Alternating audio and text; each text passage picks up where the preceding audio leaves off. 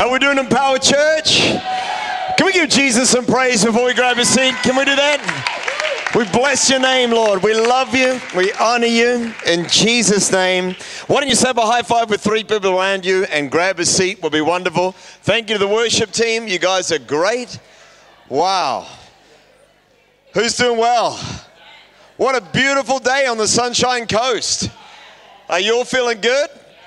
Man, that weather out there is absolutely outstanding. You live in paradise. This is winter. Did you know that? I think by the time I got here, uh, which was like 10 past 9 this morning, it was already 22 degrees according to my car, and that's winter. We are not struggling for Jesus here, are we? We are, we are blessed and highly favored. Pray for those New Zealanders living in such abject coldness while we enjoy the winterless summers of Queensland. What a great honor and a delight it is to be here with you at Empower Church. This is a church that I've heard so much about for so many years, uh, and to have the opportunity to now finally be able to share a Sunday with you, the honor of being in your pulpit with Pastor Paul, Pastor Kate Bartolo, who I think are two of the finest people, finest leaders, people that when you meet them, you just think, I've met somebody I was always supposed to know, always supposed to be friends with. This is a man of God right here. Pastor Paul has depth, he has passion, he has genuine faith. He has a spiritual well within him that is not altogether common in the time in which we live. He has, he has a knowledge of the word, he's a man of prayer, he's a man of faith, and then just to be in this environment, Pastor Kate, to get to meet you, I think for the first time this morning, forgive me if it's not, um, and to just sense what the Lord is doing in the spirit of this house. What an incredible time of worship we enjoyed. Can we thank the worship team for just a second, by the way? What, what phenomenal praise and worship. I mean, when you arrive here on this property and you've got, you know, the, the outdoor plaza area, the cafe, all of the different rooms and facilities, what a beautiful building. What an incredible spirit is in this house. If it is your first Sunday here at Empower, you are at a great church, a healthy church with a phenomenal future. And I just know that uh, Pastor Paul and Kate, they got such a great vision in their heart. What a wonderful man, what a wonderful woman. And if you're grateful for your pastors, could we take about five seconds and just appreciate this man and this woman? Come on, you can thank God for them. They're worthy. We love you. We celebrate you. We thank God for you. Uh, and thank you for the honor of being with you this morning. Uh, for those of you who don't know me, I'm married to only one woman, which is good. Um, my wife's name is Jillian. We've been married now for 27 years. I know what you're thinking. How, how can you be so young and be married for that long? It's because I married her when she was a child, okay? Uh, you're saying that's wrong? No, it's biblical. The Bible says train a child in the way she should go, and when she's old, that's a bad joke. Yeah, yeah, it doesn't work. It doesn't work. My wife keeps telling me that joke doesn't work.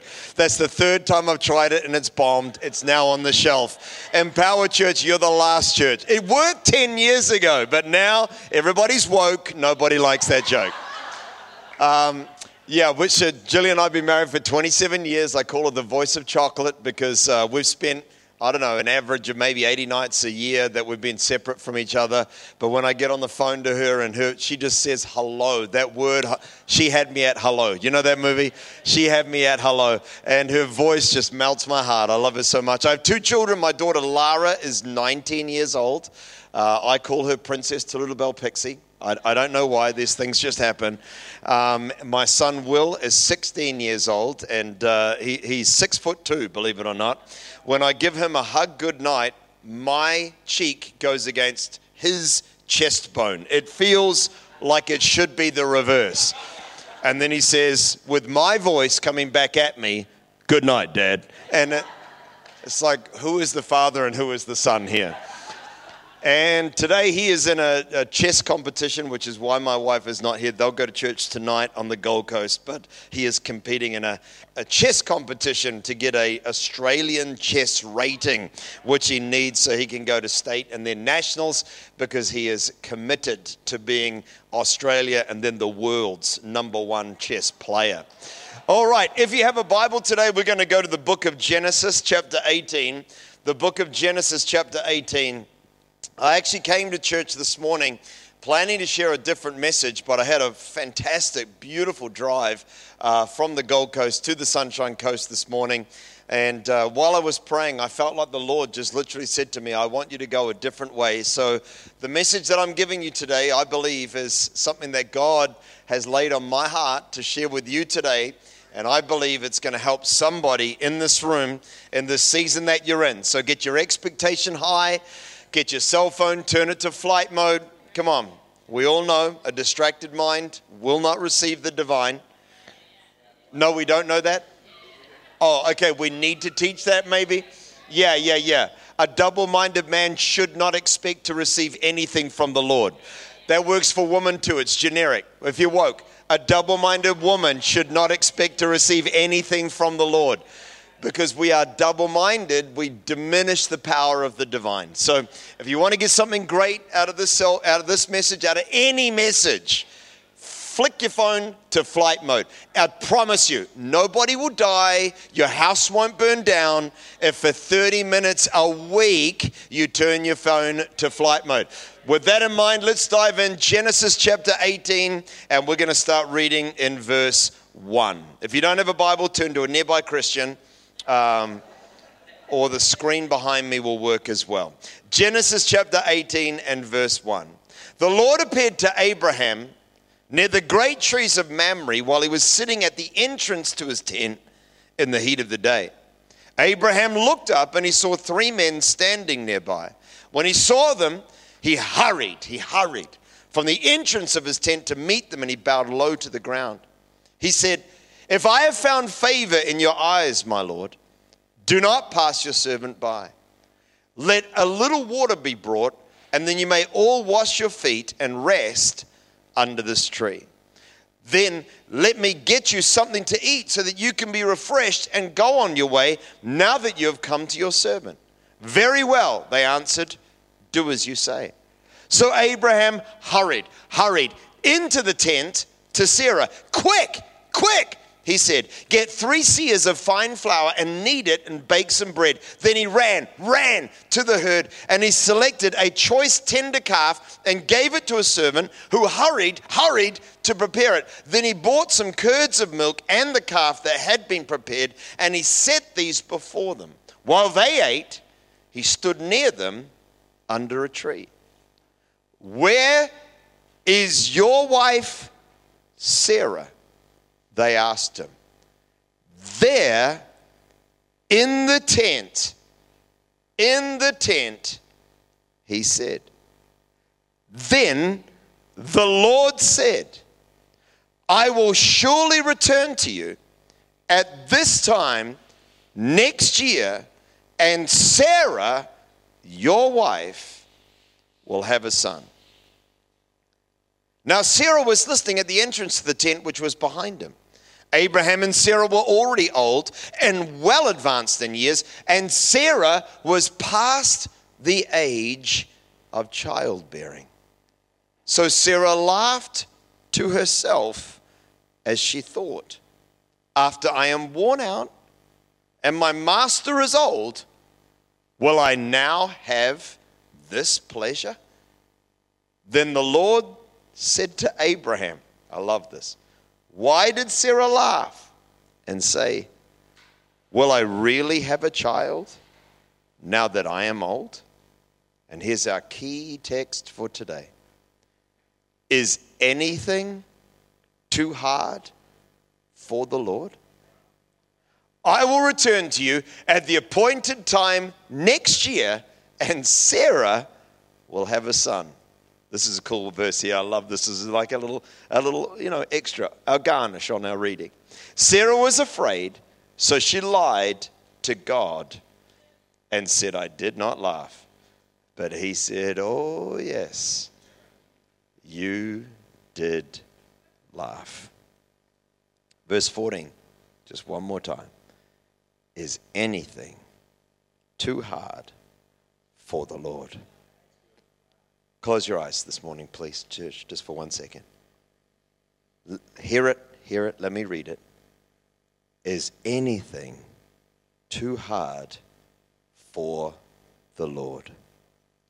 Lord, I pray, open our hearts, open our minds, speak in these next few minutes. Arrest me, Lord, use me. I pray that your people would be encouraged today. In Jesus' mighty name. And everybody said, Amen. 25 years approximately before this passage of scripture is recorded, Abraham and Sarah were living together in a place known as Haran. I always like to imagine that one day Sarah was having high tea with her girlfriends, sitting down. They got little biscuits, you know. They got they got the sandwiches cut with the with no crusts on them. You know, they got their little cupcakes. They got the teas and the ornate floral things, and it's all beautiful. And everybody's having just a wonderful time. They got the little finger out, even nice and dainty. They're having their high tea together. And I always like to imagine that Abraham came rushing into the cafe where they were enjoying this moment moment, comes running up to his wife, Sarah, and he says to her, Darling, I need you to come home. We've got to pack up. We're leaving Haran. We've got to go. In fact, we've got to go today. She stands up from the table and looks at her husband and says, Darling, what do you mean we've got to go? We've got to go. I've met with God. God has spoken to me. He's going to give us descendants as numerous as the stars in the sky and the sand on the seashore. Baby, He's going to use us to change the world. But we've got to go today. Okay, okay, okay. All right, all right. Sarah asks her husband, So if we've got to go today, Abraham, where are we going? I don't know but we've got to leave, and God's going to tell us where we're going to go. What an amazing wife. Rather than filing for divorce, Sarah goes home, packs up everything that she has, and sets out with her bug eyed husband on a journey of faith towards a place that they don't even know where it is. Eventually, one day, Abraham and Sarah find themselves in a place where I always imagine it like this where, where Abraham one day just goes, Sarah, darling, this is it. This is it. This is what? This is the place. What place? This is the place that God is going to give to us. Sweetheart, if you open your eyes and you look as far as you can see to the east, to the west, to the north, to the south, as far as you can see, God is going to give all of this land to us. Oh, wow, Abraham, that's absolutely amazing. For the next 25 years, Abraham and Sarah dwell in the land which they had arrived in, the land of Canaan, later named the nation of Israel. And there they dwelt in tents amongst people whose languages they did not know because of a promise that God had given to Abraham. Now remember, when they left Haran 25 years prior to this passage of scripture being written, that was for Sarah the second time that she'd left home. The first home, the place where Sarah was born, is a place known as Ur of the Chaldeans in scripture, later known Babylon, in modern times, Iraq. That was where she was born and then moved to Haran and now in the land of Israel. She's left home twice for this man.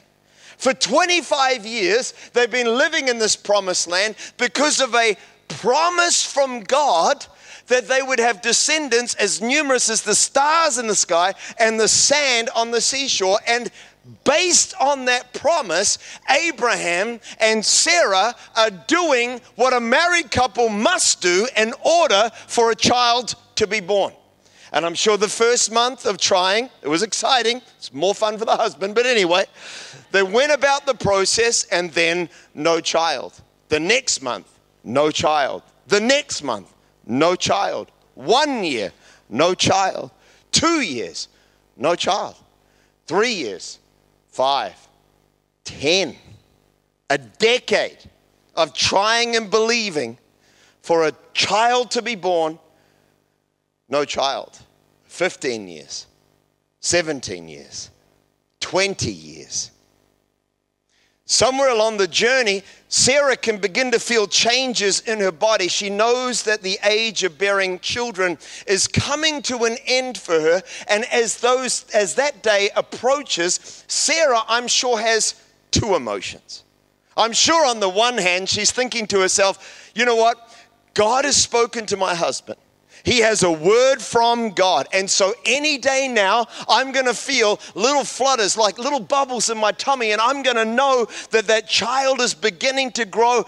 It's going to be any day now. And I'm sure that on the opposite side, Sarah is also thinking to herself, what if my husband missed it? There's got to be some little thing within her because God has spoken to her husband. So she's got to be thinking to herself, what if Abraham had a cheesy, pizza inspired dream in the middle of the night and said, God spoke to me, but it wasn't God at all? What if I've been on this journey, all these years because my husband thought he had a word from God. And then eventually the day comes where Sarah goes through menopause. She can no longer naturally conceive a child. The dream is over. The day has come to an end. At that moment, something broke in Sarah's fragile heart. The dream died. The promise died. An emptiness came, a sorrow, a pain.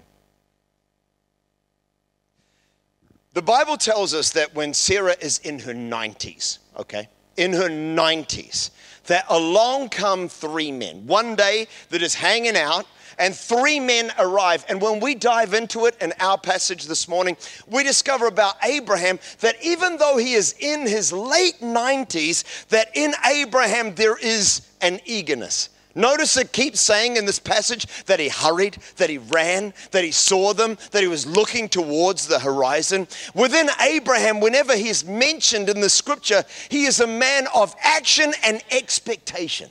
There is within Abraham a bigness on the inside of him. Oh, he might be old in years, but he is not diminished in outlook. He is a man alive. Are there any people in this room today who are saying, I might be passing in years, but I've still got some vision, still got some faith, still got some belief in the bigness of our God. That's Abraham. I love him. But the Bible tells us that when the meal is prepared and the three men sit, and we discover about these three men that one of them is Jesus himself. That as they sit there eating this meal, that the Bible says the Lord asked Abraham, Where is your wife? And he said, She is in the tent. She is in the tent.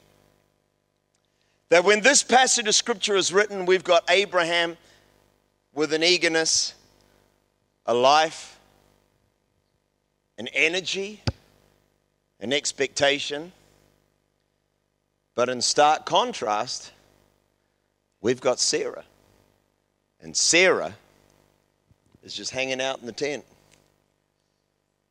I reckon Sarah was sitting in the tent thinking to herself, you know what? I've been following this old coot for so many years now. It's got me nothing but a life of moving from place to place. And yeah, we got some money, but we have no family. It's just him and me. And we're out here doing this all alone.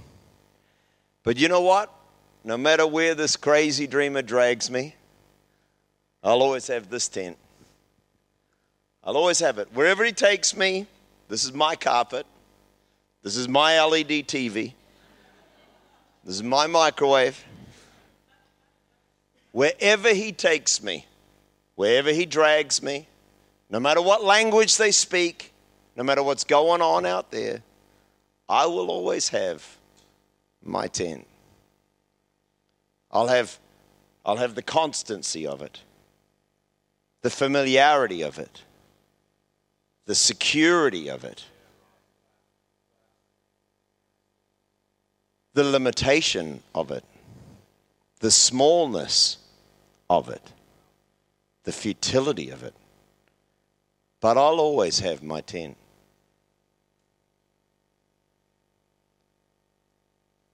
When we think about tents in the scripture, it's important that we realize about tents that fears run rampant in tents. In Genesis 15, actually, we find Abraham And in the dead of night, the Bible says that he is in his tent and the Lord comes to him. And the first thing God says to Abraham in the dead of this night, he said, Do not be afraid. And we find the reason for God's chastisement when Abraham opens his mouth because Abraham says, Well, why should I not be afraid and why are you my reward when Eliezer of Damascus is going to get everything that I own because I have no child? Because what happens when you're in the tent is your fears begin to shout at you in the tent. Nightmares happen in the tent. Futility is found in the tent. Emptiness is found in the tent. It's been my experience about life that most people start their lives like Abraham. They start with wild dreams. Talk to a child. Walk out. Don't walk out there because you're not parentally signed off. But if you were to be in the children's section at the end of the service, if you walk up to a child and you say, What do you want to be when you grow up? No one's going to say, I'd like an LED TV and just be able to chill out and just enjoy my life. No. If you walk up to those children, they're going to tell you, I want to be a fireman, an astronaut, I want to be a YouTuber, this crazy stuff people want to be now. But it's always an outrageous, outlandish dream. Is this not true? But life happens to us, doesn't it? Failure and delay and setback. We become educated. And as we go through the storms and the events of our lives, the natural drift is for us to graduate from crazy dreamers to citizens of the tent, to people who have accepted a life of supposed security, of familiarity, and of constancy for the risk and potential failure of living for our dreams. And friend, I don't believe for a second that it is God's desire for every, any one of us in this auditorium to ever let go of our dreams to ever surrender the promise from God that lives on the inside of you. Can I get a little amen today? I believe the desire of heaven is for you and I to live lives that are echoing the spirit we see in Abraham, filled with belief that God could do anything in our lives and any time that He chooses to do it. Where is your wife? Where is your wife? Where are you? Locate yourself. Locate yourself. Where is your wife? She is in the tent.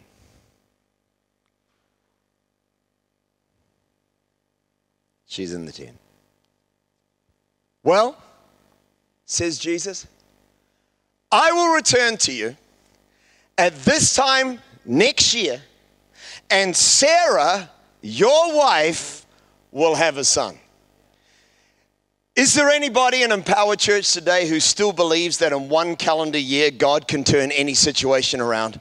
That God has the power to literally bring you out of some kind of desperate situation into a new situation?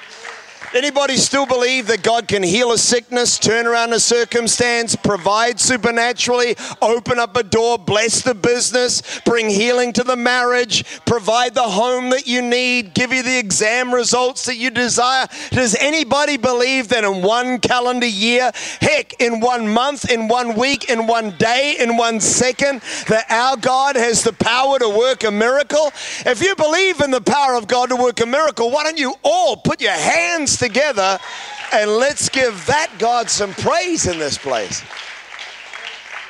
I will return to you. That's a word for somebody here. I will return to you at this time next year. I'm telling you, your life can be different. Your life will be different. God hasn't finished yet. If you believe that, give me an amen out there. He's got a greater plan. He's still able. God does wonders.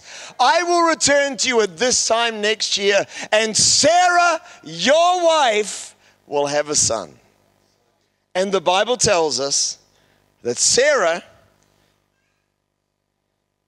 in the solitude, in the secrecy, the privacy, of her tent that Sarah laughed. She laughed. oh, come on. Here we go again. she laughed. God gives her a promise. And she laughs. She laughs. It's a laughter born of her delay, of her pain. It's a laugh that came from her, from her cynicism,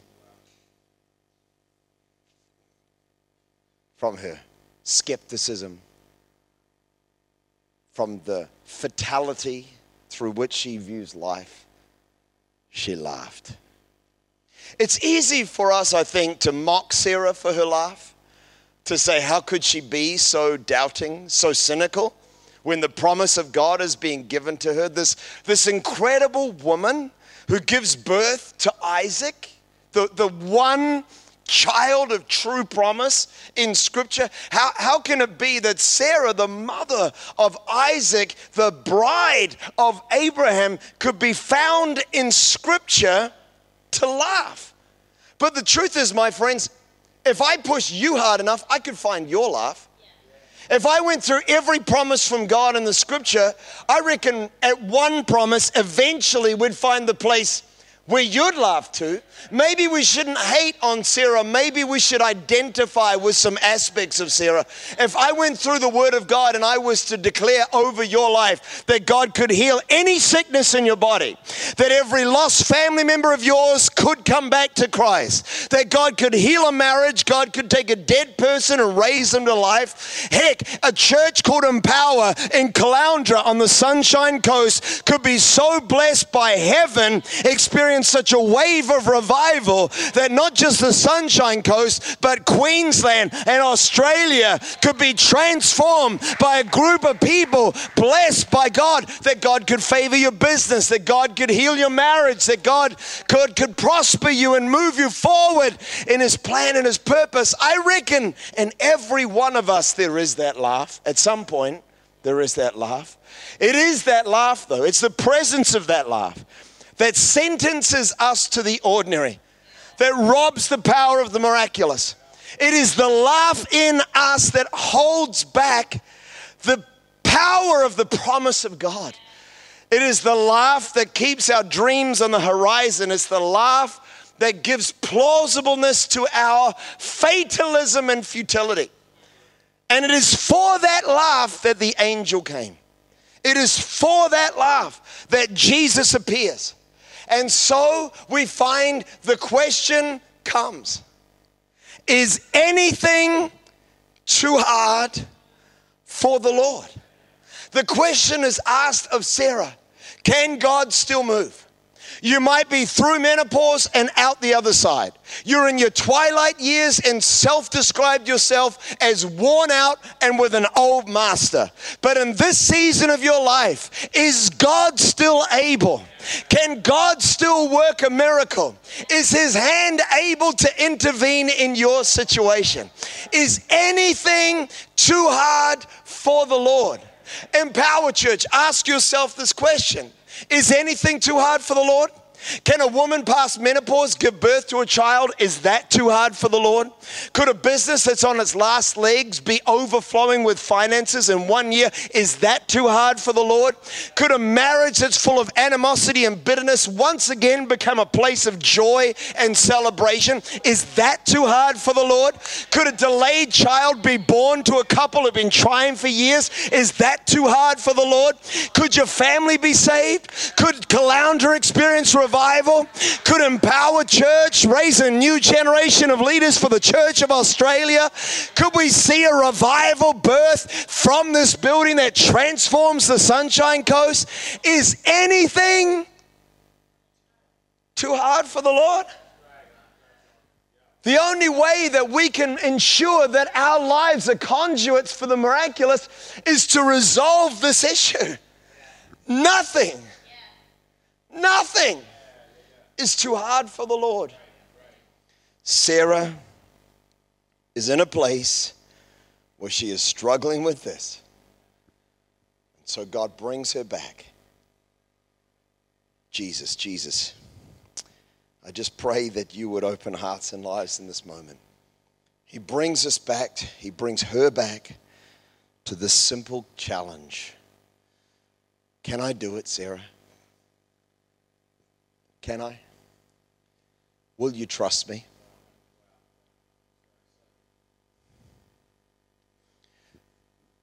Can you imagine what it must have been like for Adam and Eve to be created by God and to live in that garden? I mean, to live in this place where literally there is no sin, no death, no famine, no, no, no blight to, to destroy your crops, nothing that prevents everything that you've ever dreamed of from ever coming to a tragic end. Imagine living in an environment that is completely supportive of every action that you take, a world that is not fallen.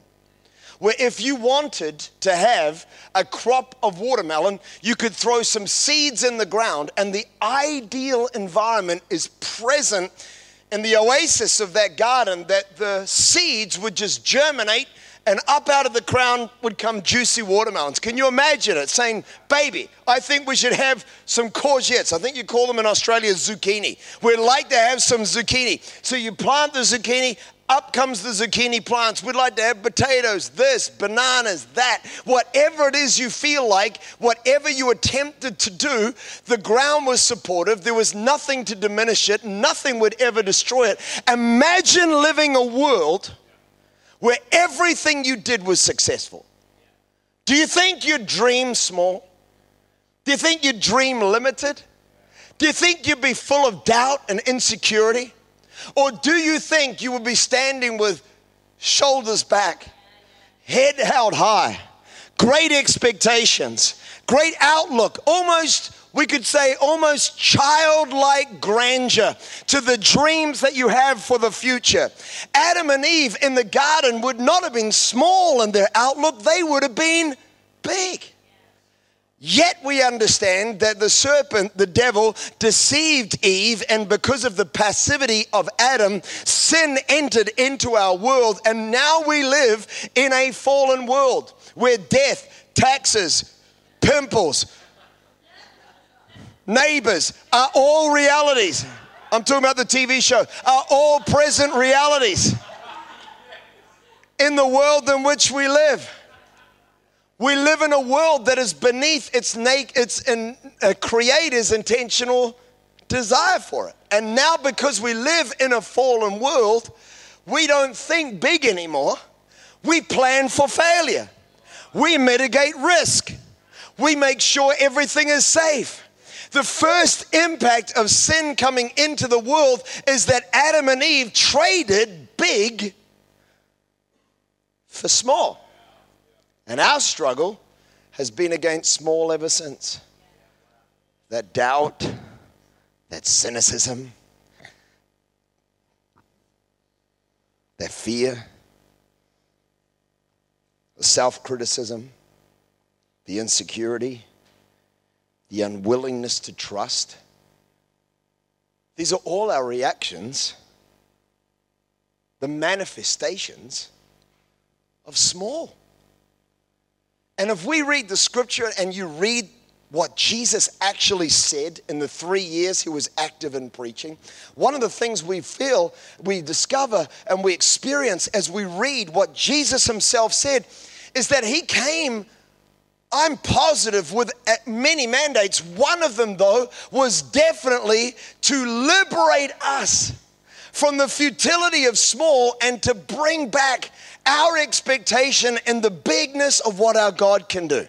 I mean, when you read the scriptures, Jesus literally just said it over and over and over again. One time we've got Jesus with a father, and the father is on his knees, and a crowd is approaching, and the father has a son that is in the grip of a seizure on the ground next to him, and the seizures have already thrown him into water, and he nearly drowned, thrown him into a fire, and he now carries burns. And the father says to Jesus, If you can do anything, would you take pity on us and help us? And Jesus replays the Father's words back to him.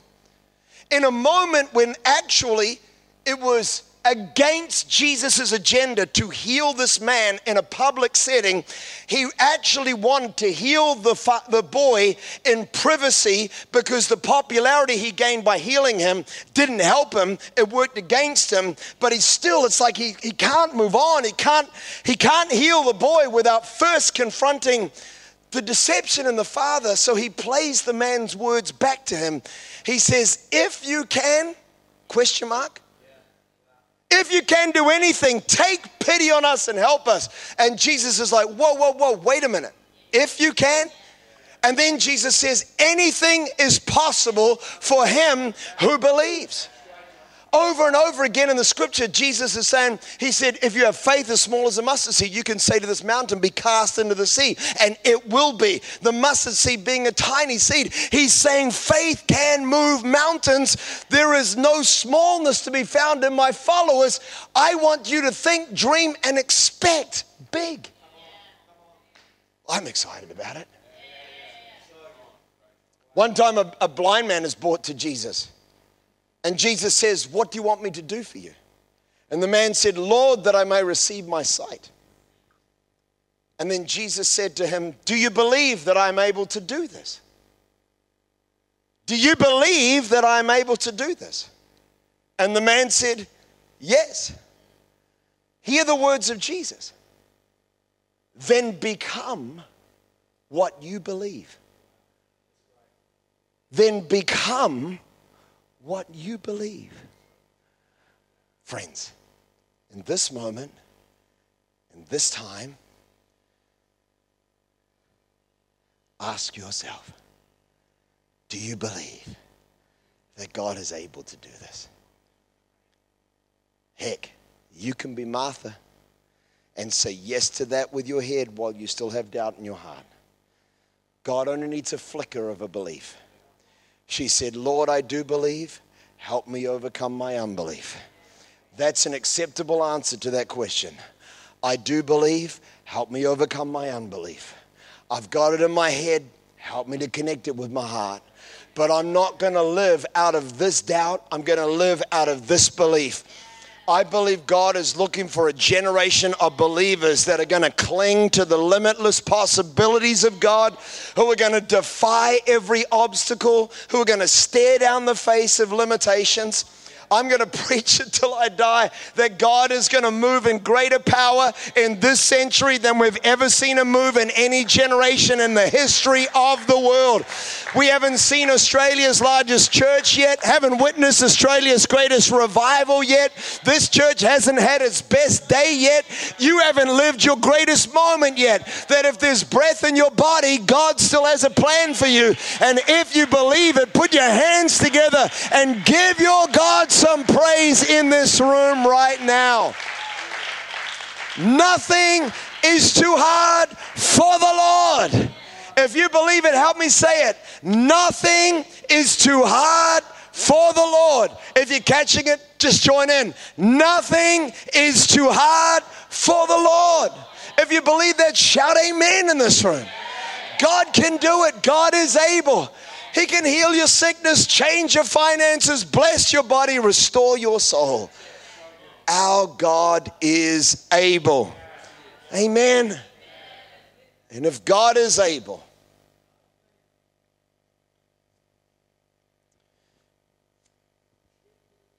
where is your wife? Here's the thing to remember. Here's the thing to remember. It takes two people to make a baby.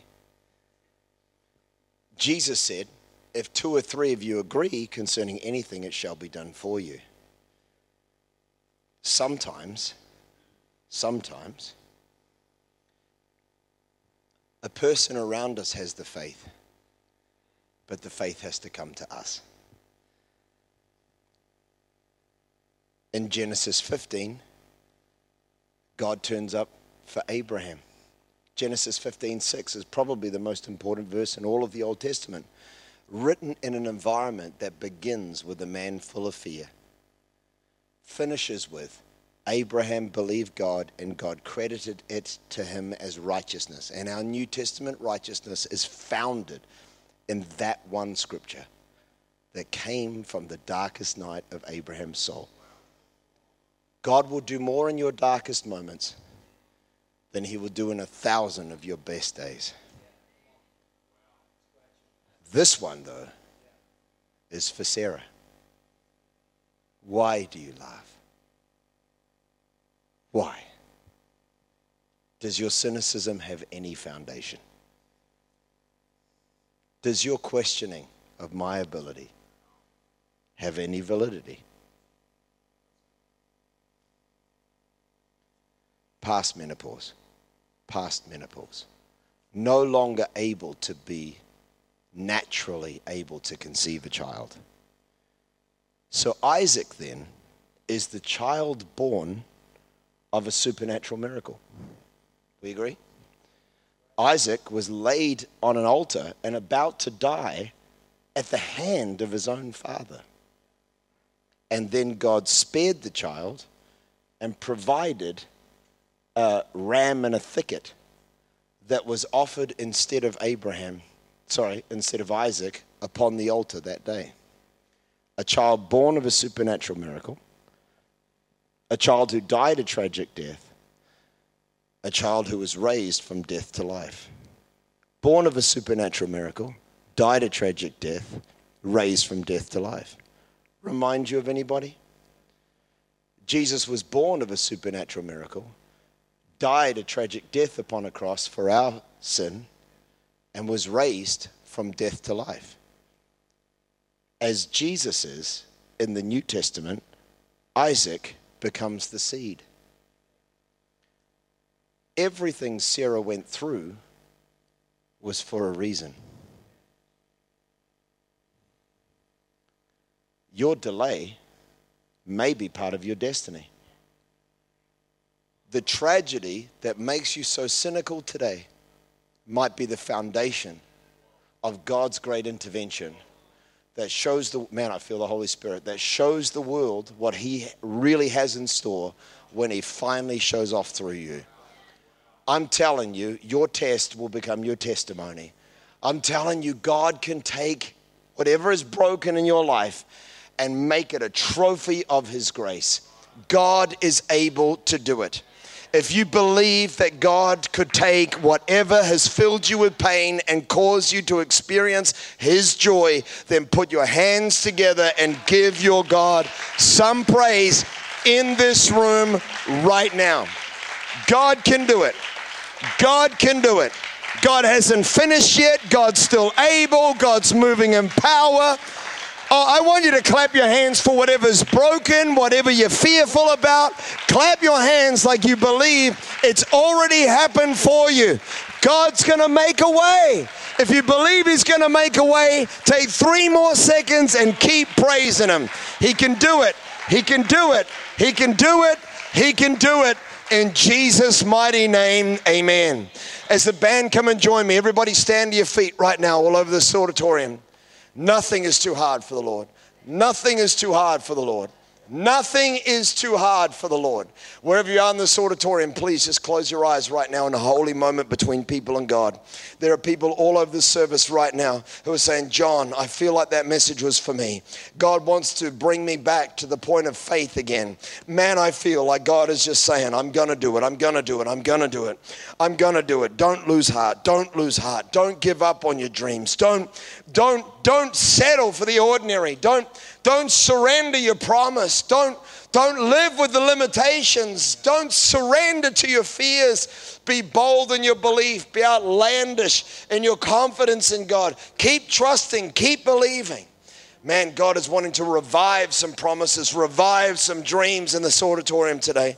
If that's you and you're in this auditorium and in any way this message is touching you today, to say, I want to believe in the bigness and the limitless potential of my God. Wherever you are, I want you to take one hand or two hands and just as an act of like acknowledgement to God, lift your hands high in the air right now. Just lift them up, lift them up, lift them up, lift them up, lift them up, all over the room, all over the room. If you're not physically capable, hold your hands out in front of you. Father, right now, right now, right now, I speak to the battle weary. I speak to the broken. I speak to the despondent and I call out your promise. I speak to those who've known pain and I declare that they will move from pain to joy. The word Isaac literally means laughter.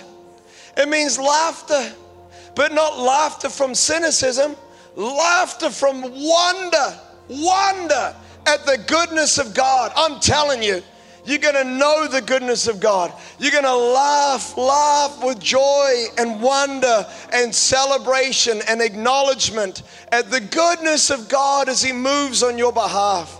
He's never stopped loving you. He's never stopped loving you.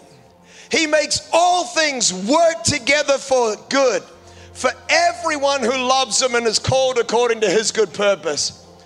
If you love Jesus, I want you to just do something for me while, you, while your eyes are closed, while your hands are raised. I just want you to, if, if you do love Jesus, I just want you to say three words I love Jesus. Just say it to yourself right now. Say, I love Jesus. If you love Jesus, I'm telling you, every person is called. So here's scripture's promise over you I'm going to make everything work together for your good. So we take you at your word. We sang it this morning. We take you at your word. If you said it, I'll believe it in Jesus' mighty name. I declare healings to bodies. I declare healings to bodies, transformation of circumstances. Man, I sense two things specifically. I'm going to speak them out. Firstly, several afflicted businesses. God says, I'm going to pour out my favor upon you. I'm going to pour out my favor upon you. I declare that in Jesus' name. And the second thing over this church, God is saying, I've got a whole new day for you in power. I'm going to open up the windows of heaven. I walked into this auditorium this morning, and as I entered the car park, it was like I stepped into an environment of the Holy Spirit.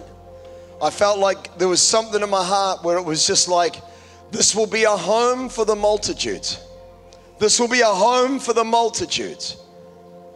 Make this valley full of ditches. This will be a home for the multitudes. Get ready. I'm bringing them. I am, God is bringing them. Wow, God is bringing them. This is what he says I am bringing. I'm bringing people from the north, from the south, from the east, from the west. I'm bringing them. I'm bringing them. I'm bringing them from as far away as Noosa. I'm bringing them from North Brisbane. I'm bringing them. I'm bringing them. God's bringing people here. And from this house, you will raise many leaders. Many leaders. Pastor Paul, Pastor Kate, this is a sending church. There's always a special blessing from heaven on sending churches. Many churches are receiving churches, few churches are sending churches. And God wants you to know this is a sending church as you have sent and you will send, you're sending flames, arrows of revival that are going out across Australia and the world. So keep training and keep raising and keep sending because your impact won't even be fully seen until you step into eternity. I declare that over you in Jesus' name. In Jesus' name. In Jesus' name we receive your promise. We receive your promise. While every, every head is bowed, while every eye is closed, all over this auditorium, please. This is a holy moment between people and God. Many people have come to the service today, and right now, you're not in right relationship with Jesus. You're not walking with God. You're not a Christian. Maybe you've been a church person, but Jesus is not at the center of your life right now. Or perhaps you've got no idea whether you're a Christian or not. If that's you, my friend, then it will be my greatest honor before I hand back to Pastor Paul to pray a prayer with you. And if you'd pray this prayer with me, today could be the day where you discover what it is to know Jesus personally. God loves you. He has a plan for your life. He made you. He wants to walk with you through whatever you're facing in your life, not just now, but for the rest of your life. And if you're here in this room and you're saying, John, that's me. I've come to church today, but I don't know Jesus. I'm not right with God. I'm not a Christian. I've been a church person, but Jesus is not at the center of my life right now. Or perhaps you've got no idea whether you're a Christian or not. Then I would love for you to be included in the simple prayer that we're about to pray. You can say the words after me, and today could be the day where you start your own journey of relationship with God. But all over this room, many people are saying, John, that's me. I've come to church today and I need Jesus. Well, I want you to do something for me. I'm going to ask you to take one hand and lift it high in the air so I can see it. Then you can put your hand back down. But all over the room, many people are saying, John, I've come to church today, but I'm not right with Jesus. I want you to lift a hand. I'm not walking with God today, John. I want you to lift a hand. I'm not a Christian. You lift a hand. I've been a church person. Jesus is not at the center of my life. I want you to lift a hand. Got no idea whether I'm a Christian or not you lift a hand. Once every hand is raised, we're going to pray this prayer together. But all over the room, many people are saying, John, that's me. If you're in any of the categories I just mentioned, take one hand and lift it high in the air right now. Lift it all the way up. Lift it all the way up. Say, That's me. God bless you. Others, lift it up now. God bless you. Somebody else, I need Jesus in my life. Quickly, lift that hand high to heaven. I need Jesus in my life. You got one more second, then we're going to pray this prayer. Thank you, Jesus. Everybody, pray this prayer out loud with me. Say, Dear Lord Jesus. Say it like you mean it. Dear Lord Jesus, I come to you today. I need you in my life. I'm lost without you. I ask you, Jesus, come into my life. Be my Lord and Savior. Forgive me of my sin. I thank you, Jesus. You died on the cross for me. You love me. You accept me. And you forgive me. Amen and amen. Amen. Can we have a big clap right now for everybody? Let's welcome Pastor Paul.